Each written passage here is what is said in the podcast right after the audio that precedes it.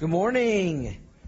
Take out your Bibles this morning and turn to the book of Revelation, chapter 14. It's on page 497. If you're using one of the Bibles you might have picked up when you came in, we're going to continue our series called The Return of the King, a journey through Revelation. If you're a guest today, we want to welcome you to the Orchard Church. We are so thrilled to have you with us. You're catching us in the middle of a verse by verse study through this incredible, exciting, uh, very interesting book of Revelation. Uh, we started chapter 14 last week. We did five verses. I'm going to finish uh, chapter 14 today. We've called this the certainties of God. So this is the certainties of God part two. And one of the things that we are reminded of throughout the book of Revelation, and the reason we chose to study this book, uh, the most important theme of Revelation. A lot of people look at Revelation as, you know, doom and gloom and judgment, and that's all they see, and they miss the most important theme of the book of Revelation, which is the certainty of Christ's return, which we are looking forward to. Amen? And, and this is a reminder. This book reminds us that Jesus Christ is coming back. We are certain of that. Now, what I didn't realize is now, evidently, apparently, we can be certain of the exact date that Jesus Christ is going to come back.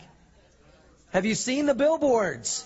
Around town. If you haven't, they're popping up everywhere. You know, Judgment Day, May 21st, 2011. Save the date, Return of Christ, May 21st, 2011. How many of you guys have seen these signs? If you haven't, you will. You go up and down I-76. If you go down 104th toward Thornton, you can see it coming both ways. They're on the south side of the road. They're popping up everywhere. Uh, that's telling us we can be certain of the exact day that Jesus Christ is going to return. Uh, this movement has been started by a man named named Harold Camping. Um, he's 89 years old. He's been around for a while. This, believe it or not, is not the first time he has predicted the return of Christ. He, he first predicted this uh, by reading the scriptures and doing his calculations, however he did that. Uh, 1994, he picked a date, and it came and went. It didn't happen, so he went back to the drawing board and he recalculated to May 21st, 2011 and he has what is called the FamilyRadio.com network, and you can listen to his programs, which I don't encourage you to do.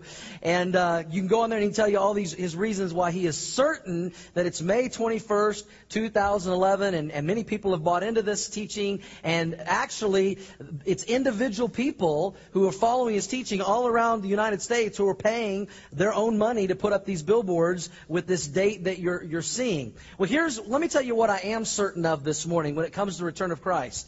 I am certain of what Jesus said back in Matthew 24, verse 36. And Jesus said this, and I think we can count on what Jesus said. But of the day and the hour, no one knows. Not even the angels in heaven know, but my Father only. And apparently now the Father and Harold Camping knows. But you know, it's, it's really kind of sad when you see things like this that are in direct opposition to the Word of God. And it's interesting because on a lot of these billboards, it says the Bible guarantees it. And here's what the Bible guarantees no one knows the day or the hour. Now, I do believe that we are living in the last days. I think many of you believe that as we've studied through Revelation and we're seeing so many of the prophecies of Scripture line up. I personally believe that it is very possible and likely that the return of Christ will take place in my lifetime. Um, it may not. I don't know for sure, but uh, but I, I really believe that it, it's very possible that it will. Um, but we don't know the day or the hour. But what we can be certain of is this: He is coming back. We know that for sure. The Bible tells us that over and over and over. And so that is something we can be certain of that he will return. Now, John uh, reminds us, the writer of the book of Revelation, in John chapter 14, there are some other certainties of God. John for, in uh, Revelation, John provides us in chapter 14 with some other certainties of God that are going to take place during the tribulation period of time. That's that seven years of tribulation that we believe the Bible teaches will take place on the earth immediately after the rapture of the church will trigger the seven years of tribulation. The first three and a half years we've been studying in great detail, working our way through Revelation. Now we're kind of starting to turn a corner and look at the last three and a half years of the seven years of tribulation that the Bible talks about. And uh, in chapter 14, John gives us some more details of what is going to take place um, going into that second three and a half years of the tribulation. The Bible also describes it as the Great Tribulation. And I told you last week that in chapter 14, John gives us three certainties of God that will take place during that uh, seven year period of time. And let me just, by way of review in your notes and your outline, number one, the first thing we looked at last week is we were reminded of the certainty of salvation. the certainty of salvation in verses 1 through 5. If you weren't here, I encourage you to go to our website. You can watch last week's message and get caught up. But we saw the 144,000 that were sealed by God, that belonged to God. Uh, this is 144,000 Jews that God is going to send on the scene. We saw them first appear in Revelation chapter 7. They're going to be witnesses to the entire world, trying to get people to come to Christ instead of following the Antichrist. And then we saw last week in Revelation chapter 14, they are finally uh, taken to heaven and they are safe. They arrive safely in heaven because they belong to God and they're sealed by God, and we are certain of their salvation. It's as evidenced here in the book of Revelation. And John mentions that 144,000 show up in heaven safely with God, not 139,000. Every single one of them that belong to God and were sealed by God safely arrive in heaven and have the certainty of their salvation, which was great encouragement to all of us today who put our faith and trust in Jesus Christ because we belong to God. Amen?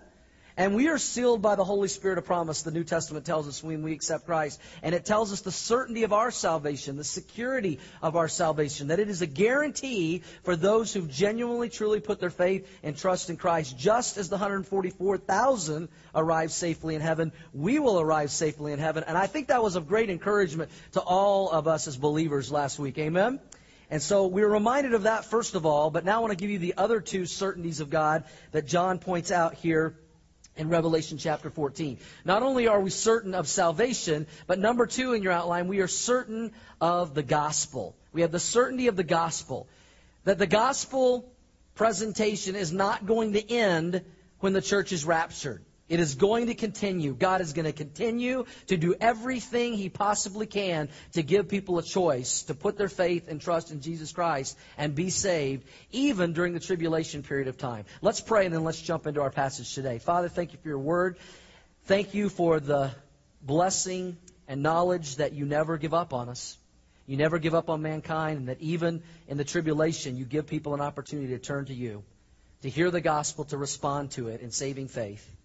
And Lord, I pray that we'll be encouraged by that today, but we'll also understand the realities of what will happen to those who turn their back on you and who reject you. And as believers, that we would use that as a catalyst, Lord, to encourage us to share our faith with those around us in our sphere of influence, that they might be saved and make the right choice. And I pray this in Jesus' name. Amen. Revelation chapter 14, we pick it up in verse 6 today. John says, Then I saw another angel flying in the midst of heaven, having the everlasting what church? Gospel, the everlasting gospel to preach to those who dwell on the earth. This would be the people that are living on the earth, still alive during the tribulation after the rapture of the church. And you have this angel preaching the everlasting gospel to every nation, every tribe, every tongue, and every people. That means everybody is going to have an opportunity to hear this gospel. Saying with a loud voice, this angel says, Fear God Give glory to him, for the hour of his judgment has come, and worship him, who made heaven and earth, the sea, and the springs of water. You know, Jesus back in Matthew chapter 24, and I've, I've mentioned Matthew chapter 24 several times because Jesus had gathered his disciples to him, and they were asking questions about the end of the world and the last days and his second coming. And he teaches them some things in Matthew chapter 24 that coincide and parallel and line right up with the events of Revelation. I mean, you can lay them side by side and just see them happening. And in that context, here's what Jesus said in Matthew 24 14 that would happen just before his second coming. He said, And this gospel of the kingdom will be preached in all the what? The world as a witness to all nations, and then the end will come. Now, we understand as believers that know the Scriptures that Jesus gave us a command and a commission as a church and as believers in Jesus Christ that until we die or we're raptured, that we have a responsibility to share the gospel in all the world. In our sphere of influence right here with our coworkers, our neighbors, our friends, our family, to send missionaries throughout the world. That's why we support several missionaries in foreign fields here at the Orchard Church, because we believe that God gave us a responsibility right now to carry the gospel to the uttermost parts of the earth. If you agree with that, say yes. And that's our job and our responsibility now, and we do everything possible to see that that happens. But when the church is raptured and we're gone, God's desire to see people st- saved will continue, and His gospel will continue. We've already seen it with the two witnesses in Revelation. We've seen it with the 144,000, and now God is going to go to even greater lengths to make sure everyone has one more chance. And I believe the complete fulfillment of Matthew 24:14 is going to take place during the tribulation in what we're reading about right here in Revelation chapter 14 when he sends an angel with the everlasting gospel to fly throughout all of the earth to tell people and to give them that one, uh, one more opportunity. Now it says here he's going to carry the everlasting gospel. Now what does gospel mean? It simply means, do you know what it means? Good news. That's what it means. When we talk about sharing the gospel or accepting the gospel, we're saying Share the good news. The good news of what? That God sent His only Son, Jesus Christ, to die on the cross. He was buried and He rose again on the third day. We're going to celebrate it in a couple of weeks at Easter. So that people could be saved, so people could have a choice, so people could have everlasting life, so they could have a home in heaven forever. That is the gospel that we are to present, and that's the gospel that will be presented in the tribulation period. Now, how is God going to proclaim the gospel during the tribulation? Well, you'll notice that the message of the gospel does not change, but the messenger changes. Today, it's the church that has that commission to go into all the world. Today, it's the church that has been given that commission to go, therefore, and make disciples of all nations. But during the tribulation, the messenger is not the church now, but it is an angel. You've heard this phrase, desperate times call for desperate measures, and God goes to desperate measures to make sure people have one more opportunity by sending this angel with the gospel. But today, it is our privilege and it is our responsibility.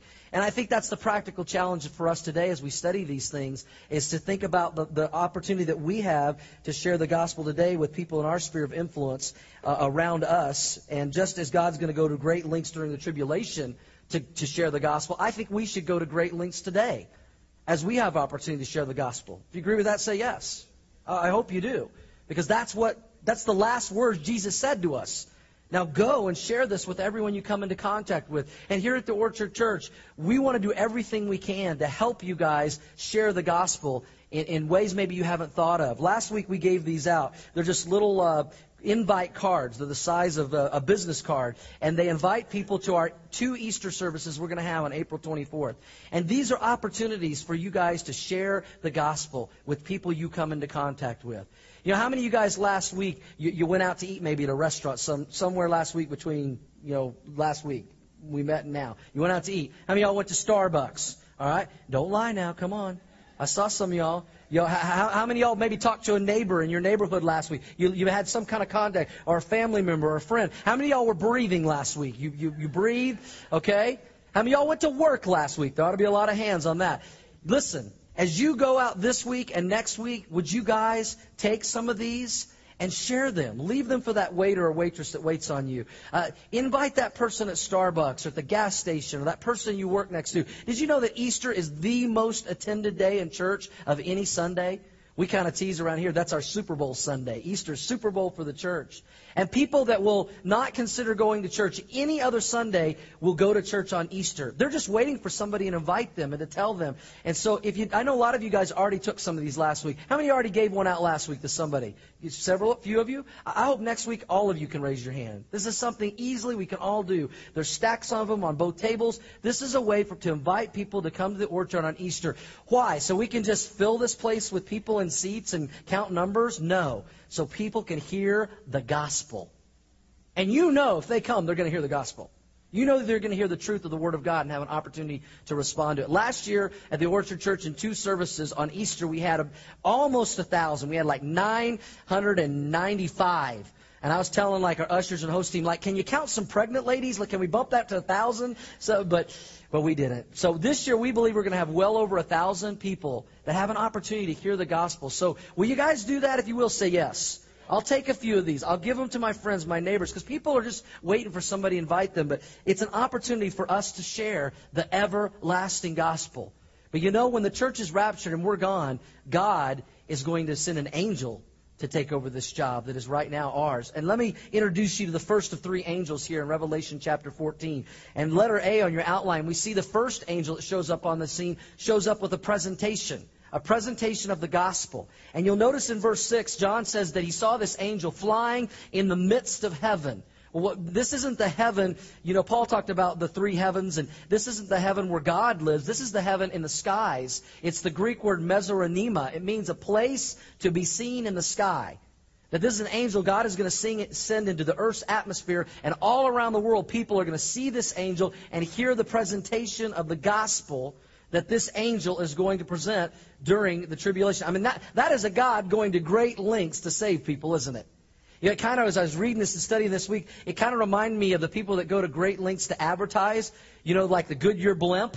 You know, they'll send this blimp into the sky and, and to get their message out, and they'll go around, you know, football stadiums and baseball stadiums, and now you've got all kinds of blimps with messages, the Saturn and MetLife blimp and Coca-Cola, and people, you know, going to great lengths to share their message. But during the tribulation, God's not going to send a blimp with a message, but He's going to send an angel with the everlasting gospel so that the whole earth can hear the gospel. And probably he's going to share verses like Acts chapter 4 verse 12 that says, Nor is there salvation in any other, for there is no other name under heaven given among men by which we must be saved. There's only one name, and it's not Antichrist, it's Jesus Christ.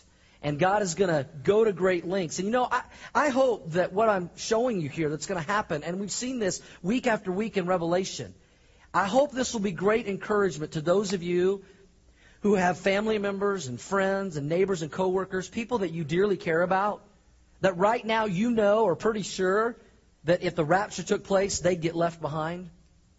And you're concerned about that, and you should be. And I have people in my life that I'm concerned about. But you know what? Can I encourage you that God is not going to give up on them?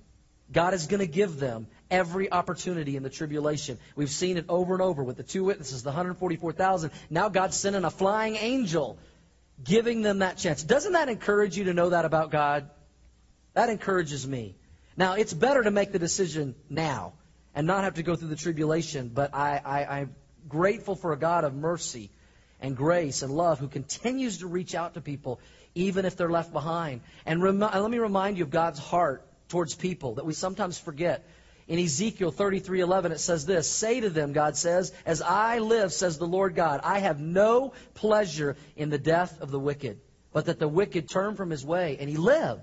God wants people to live. He wants people to be saved. He wants them to have everlasting life. And He even sends an angel during the tribulation to give them that choice and that opportunity. I mean, here we have the hope of the gospel presentation offered once again during the tribulation. You know, we hear a lot today about hope you know, the message of hope, and we need hope. And I, I, think hope is a, is a great message, and we do need to have something to hope in. But our hope is only as good as what our hope is based on.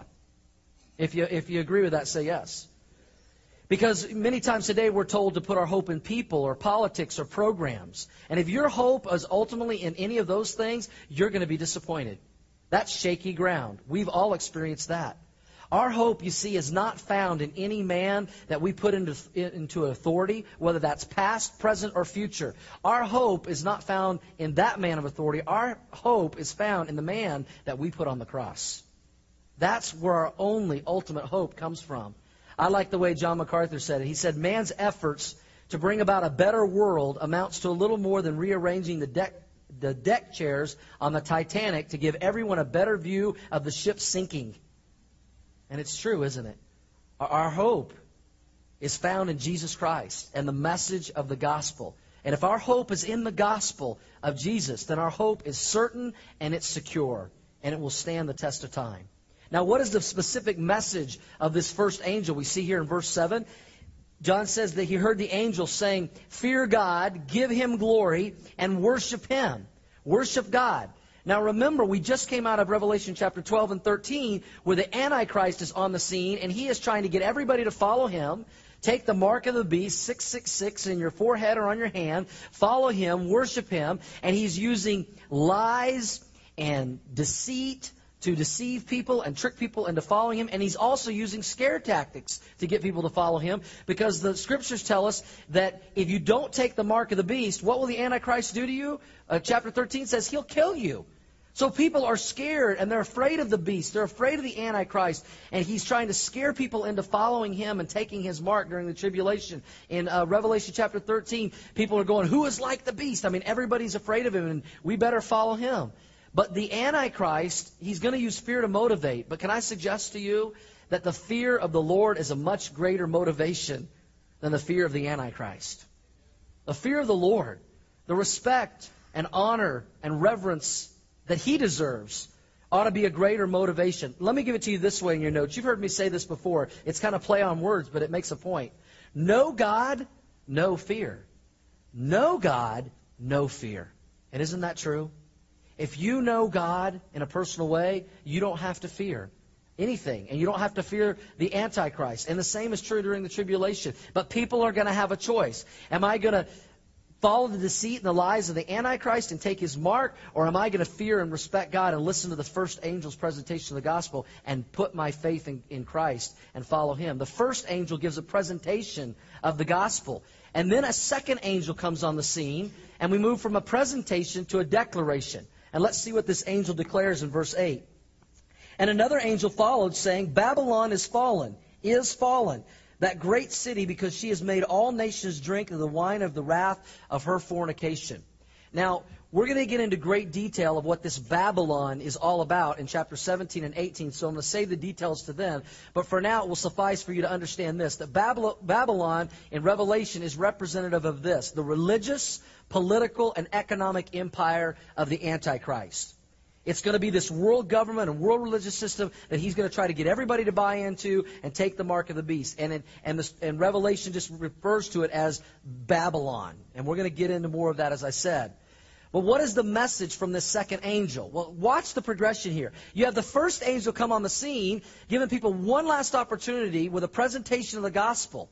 People are probably now, they've got fear over here of the Antichrist to take the mark of the beast on one side. You've got a presentation of the gospel to follow Christ on the other side. And people are kind of going, okay, I got a choice. Which one am I going to decide? And God, just to kind of help them out in their decision, He sends this second angel on the scene. And He's like, just in case you're thinking about following the Antichrist and his system and you think that's what's going to win, it's not. It's going to fall, is what the angel declares. It is fallen. Babylon, the Antichrist, his system, it's going to be defeated. It's going to fall. If you choose his side, you're going to lose in the end. But if you choose God, you're going to win in the end. Amen?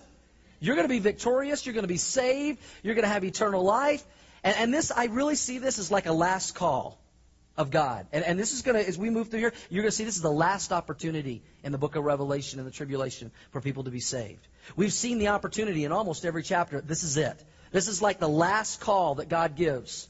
Uh, Shelly and I, you guys know, we're big Rockies fans, and the season is often cooking. And we were at the uh, opening day on Friday at the game and had a great time until the end.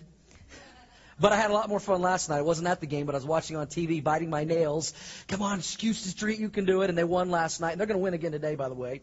And uh, we had a good time at the game. But you know, we go to the, we try to go to several games a year, and and I'm always it's kind of almost comical in the seventh inning, at uh, the, the Rockies game, they, they put an end to all the alcohol sales in the seventh inning. You can't, they can't sell anymore. And so about the sixth inning, going into the seventh inning, the, the vendor guys are running up and down the aisles. Last call, last call. And it's hilarious to watch people. They're like grabbing their wallet. Mike, give me some money, give me some money. And they're like, right here, right here, you know. And guys are getting up, leaving their seat, and they're going, you know, uh, stand in line. They come back and they got like 30 beers, you know. Okay, last call, I got the last ones, you know. And they're spilling it on everybody. And you know, everybody's like just really getting excited about the last call. Well, God right here is giving a last call. Not for alcohol, but a last call to respond to something much more important the gospel. The gospel. And they have a choice. What are you going to do? The first angel presents the gospel. The second angel declares that if you follow Antichrist, he's going to lose and he's going to be defeated. But you have got a choice to make. And people have a choice to make. In the tribulation, and today. And today. Who are you going to follow? God or the world system that will be defeated? You know, which side do you want to be on? And verse 8 here, it's interesting what is recorded at the second angel. Notice it says, The angel followed, saying, Babylon is fallen. And what's next? Read it. Is fallen. Yeah, it's not a mistake in your Bible. It says, the angel says, Babylon, the world system, Antichrist, and all his false ways is fallen. It's fallen, is fallen. I mean, what's up with the angel? Has he got a stuttering problem? Why does it say it twice? That's not an accident. You know what it's saying? It's the certainty that if you follow the Antichrist and you don't follow God, it's gonna be defeated. It's already a done deal. It's just a matter of timing that it's going to take place. And this angel is just reminding them of the certainty of God's victory. And which side do you want to be on? The winning side or the losing side? I want to be on the winning side. You know, it reminds me of Joshua. Remember when Joshua got together with children of Israel and the prophets of Baal? Which that prophets of Baal false religious system was really a picture of kind of what we're going to see happen during the tribulation. And it was the power behind it was Satan. It's the same power. And people had a choice. And remember what Joshua said in Joshua 24:15? Choose for yourselves this day who you're going to serve. But Joshua said, as for me and my family, we're going to serve the Lord. That's who we're going to serve. And we all make that choice every day. Which side have you chosen? Which side are you on? Because only one side will win, and it's God's side. And check it out. We are reminded of this because after the first two angels, there's a special announcement by a third angel. You know, we, we interrupt this program for a special announcement. It's exactly what God's going to do. And so we move from the first angel's presentation of the gospel and the second angel's declaration of the defeat of the Antichrist and those that reject God to the third angel's proclamation. And notice the proclamation of the third angel. And this is serious stuff. Verse 9. Then a third angel followed them, saying with a loud voice, If anyone worships the beast, here's the choice that happens during the tribulation. If anyone chooses to worship the beast in his image and receives his mark on his forehead or his hand, he himself shall also drink of the wine of the wrath of, of God, which is poured out full strength into the cup of his, God's indignation. He shall be tormented with fire and brimstone in the presence of the holy angels and in the presence of the Lamb. And the smoke of their torment ascends how long? Forever and ever. And they have no rest day or night who worship the beast and his image, and whoever receives the mark of his name. What we have just read is probably some of the most sobering words so far in the book of Revelation. This is the point where there have been those who've had the opportunity several times to receive Christ, receive the gospel, be saved, and they've said, No, I'm following the Antichrist. I'm taking the mark. I'm taking that apparent bailout that he's offering, and I'm going to stand with his side and I'm going to take my chances. And they've slapped God out of their life. They've slapped his hand away of mercy and love and grace, and they've said no. And this is what we see in the book of Revelation a pivotal point, the point of no return. I mean, God has given them opportunity after opportunity after opportunity, but now it is too late. Once they take that mark during the tribulation, it is too late. There are no other chances. And God has given them plenty. And we've seen that over and over, have we not? Say yes. We've seen over and over the opportunities to turn to God, to be saved, to have eternal life to be in heaven with God and rest and be delivered from the tribulation. But these are people who say no. And you know, I think this is very important for us as believers to understand this truth here because as we share our faith and we witness, and people ask us questions, you know, and maybe they're not, they haven't made a decision for Christ, and and they're asking questions, what's going to happen, and we tell them, maybe they don't receive Christ before the rapture takes place. They get left behind, but they remember what we've told them. Don't take the mark of the beast, whatever you do. And maybe they'll be some of the ones that will respond to the angel's presentation of the gospel and they'll be saved. And we have that hope that that, that will happen. And so it's important we understand these things and we warn people uh, about these things in a loving way. But I want you to notice the severity of this in verse 10. It says, For he himself, those who have taken the mark, shall also drink of the wine of the wrath of God, which is poured out in full strength into the cup of his indignation. And he refers to the wrath of God and the judgment here as a cup. It's like drinking a cup, the cup of judgment. Now, you guys can understand this picture if you think back with me for a minute about 2,000 years ago when Jesus was praying in the Garden of Gethsemane before he was arrested and crucified. Do you remember the scene? He was in the Garden of Gethsemane and he was praying to his Father. And it was so agonizing what was about to happen and what he was praying for. The Bible says he sweat great drops of blood. And he realized he was about to take. And I don't think that Jesus was scared to be crucified. Here's what I think was bothering Jesus. He was about, he who knew no sin ever was about to become sin for us. And he, not only was he going to become sin, but he was going to take the judgment of that sin upon himself on the cross. And his father was going to have to turn his back on him for the first time in all eternity. And he was going to experience that pain and that judgment upon himself on the cross. And remember what he prayed to his father? And he said, Father, if it be possible that this cup should pass from me, if there's any other way. But he said, Nevertheless, not my will be done, but your will be done. And we know the rest of the story. There was no other way. There was no one else who could pay the penalty for our sins except Jesus Christ. And you know what he did? He drank the cup of the judgment of God for sin on the cross for you and I. And he drank that cup. Now we come to Revelation, and you find people who have rejected God, rejected his love, rejected his mercy, rejected the gift of salvation that's been offered over and over and over again and have said, No, I'll take my chances, I'll do it on my own. And now, since they rejected the cup that Jesus took for them, they now will have to drink the cup of God's judgment for themselves. You see, here's the deal, folks. It's real simple to understand. We have a choice. Someone has to drink the cup. Either we'll accept by faith that Jesus drank it for us so we don't ever have to have that judgment on our life, or we one day will drink the cup ourselves. I would much rather accept by faith that Jesus did it for me. It's a choice. And you say, well, what does this cup of God's wrath look like if I decide to take my chances? Well, it's not good. You saw it right here in verse 10 and 11. Says, He shall be tormented with fire and brimstone in the presence of the holy angels and in the presence of the Lamb, and smoke of their torment ascends forever and ever, and they have no rest day or night who worship the beast in his image, or those who receive the mark. That is a difficult message to talk about. It's a difficult message to teach, but it is what the Bible says. And there are a lot of, unfortunately, people today, Christians and even pastors, many that if I named their names, you would know them, that tell us today, that tell people like me as a pastor, you can't talk about that. You can't teach that. You can't preach that because it's too negative and people won't won't come to your church. People won't listen. They'll be turned off. It's too negative. And I agree, it is negative. And it's not something I enjoy talking about. It is not something that I look forward today to coming and talking and teaching you guys. But it's in the Word of God, and I can't skip over what I don't like. But here's the deal. People that say it's too negative, that would be like you having a health problem. You know something's not going on right in your body and you go to the doctor, you see the doctor, and they run a series of tests, and the doctor reads your test results, and they find out you have a tumor. You know, it's cancerous. Or you finds out that you have cancer.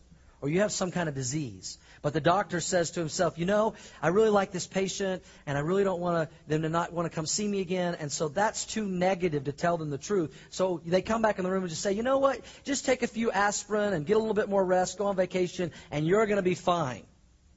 It doesn't change the truth, does it? And sooner or later, that truth is going to reveal itself. And you're not going to respect that doctor any longer. And you're going to say, Why didn't you tell me the truth?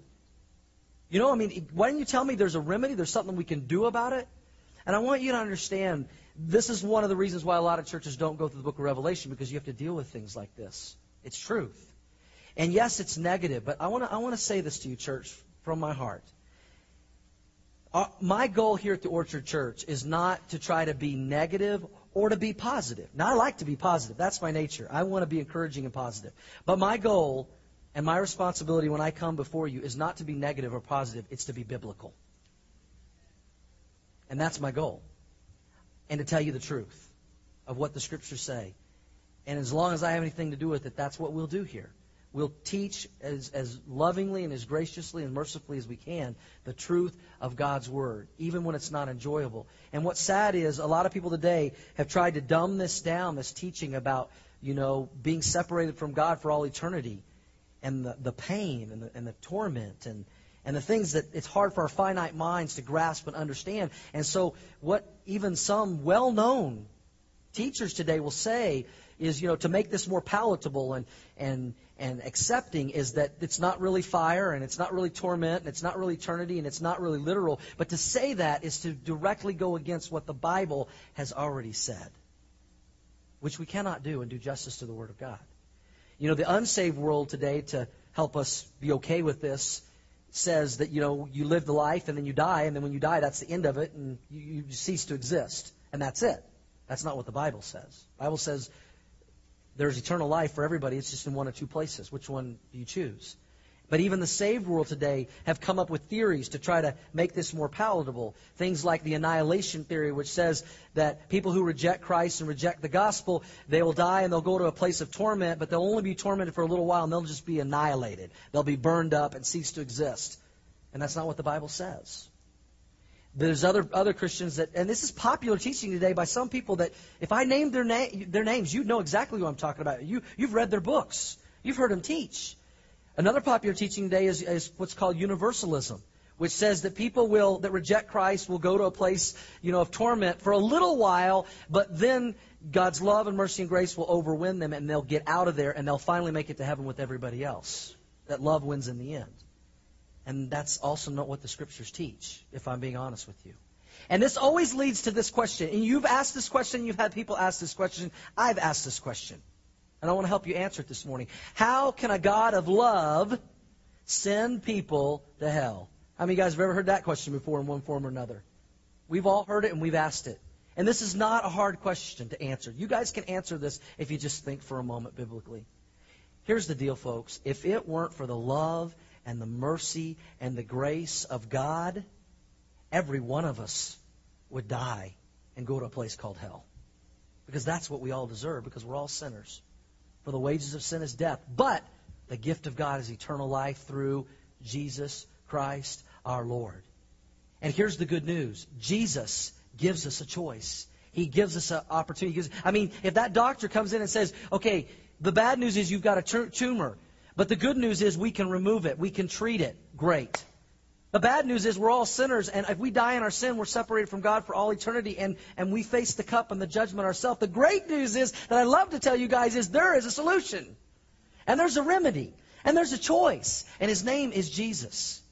Don't ever forget this, church. God does not send people to hell. Sin sends people to hell.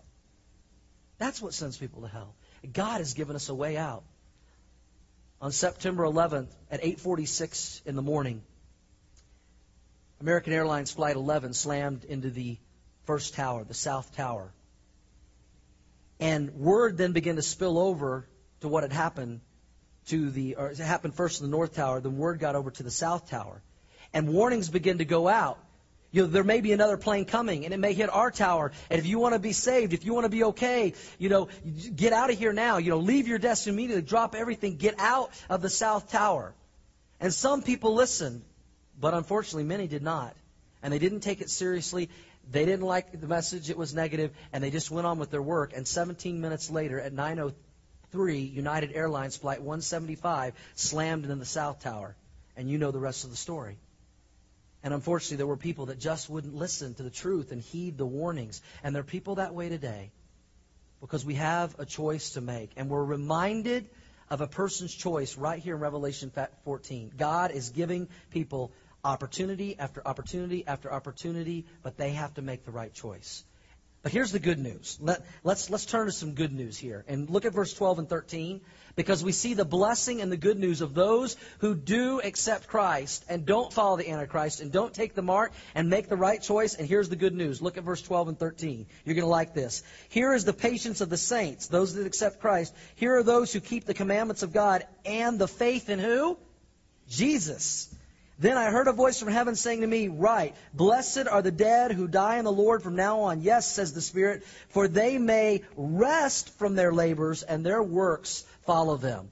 Verse 13, we see that these are those that make the right choice and they accept Christ and they have rest from their labor, labors. Now, contrast that with what we read in verse 11 to those who accept the Antichrist in his mark. And notice what it says they have no rest day and night. What's it going to be? Rest in heaven with God forever or no rest day and night? Let me think about that. Yeah, I think I'll take rest. I think I'll take heaven. I think I'll take Jesus. But you see John right here telling us it's, it's one of two choices. What's it going to be? And I love the encouragement John gives us of those that choose Christ. They have rest for their labors. And even though, as I've told you before, and this is the danger of waiting to the tribulation to accept Christ, well, I'll take my chances, I'll wait and see what happens. First of all, it's going to be very, very, very, very tempting to follow the Antichrist because you can't buy, you can't sell, you can't live, you can't do anything. It's the thing to do, and everybody's going to be doing it. And his lies and deceit will trick people. And so you don't want to take that chance. You don't know what you'll do in that, in that, when the world is in this state. But even those that do accept Christ, the Bible pretty much shows us throughout, they're going to die. They're going to be murdered. They're going to be martyred for their faith. It's better to accept Christ now. But they have rest from their labors, the Bible tells us here. And you know, I've done my fair share of, uh, of funerals. And uh, this might sound a little strange, but I think you can understand my heart on this. There are funerals that I enjoy doing more than others. And the ones that I can go to and I can enjoy is the ones where I know that person knew Jesus Christ. I know they are a believer. Uh, you, you saw it in their life. They testified to it. And even though there's sorrow and there's pain, it's just as Paul said at Thessalonians, we sorrow as others, but not without hope. And even though there's tears shed because we miss the person, we know they're in heaven forever. And we know that they have rest from their labors. We know that we're going to see them again. You see, as Christians, when, when a Christian, a friend, a family member that we love, uh, that is a Christian that dies in the Lord, you know, we are not saying goodbye to them. We're just saying good night. I'll see you again. I'll see you in the morning. I'll see you in heaven. And there's great hope in that. But it's very, very difficult to do the funeral service of someone where you're, we're not sure if they knew the Lord or not. We're not sure. It, it, it's difficult to, to give that hope, and I, I never ever want to guarantee people are in heaven or somewhere else because only God truly knows their heart. But, but let me say this to try to encourage some of you that have maybe had family members and people you care about that have died and you don't know for sure. And you wonder, you know, if they didn't know the Lord and you don't know. And I don't want to give you false hope this morning, but can I encourage you with this? We have a God of love and mercy and grace, and you never know in those last moments of our life a decision someone might make. You never know what's going on in their heart between their heart and God's. Even if they're not coherent with us, they may be communing with God. And it's possible, I think, that some people will make the right decision. And I do know this we have a God that is going to do everything possible to give them a chance. We've seen that over and over in the book of Revelation. You know, we, you say, well, do you have any examples of that? I absolutely do. Do you remember the thief on the cross? Right before the one of the thieves drew his last breath, he responded in faith to Jesus. And what did Jesus say? Today you'll be with me in paradise. If it can happen to the thief on the cross, it can happen to a lot of other people. And I don't want to give false hope, but I just want to encourage you. You never know what God, you know, what that person has done in their heart. I do know this. We have a God that's going to give them every opportunity, and we see it again today, right here in the book of Revelation.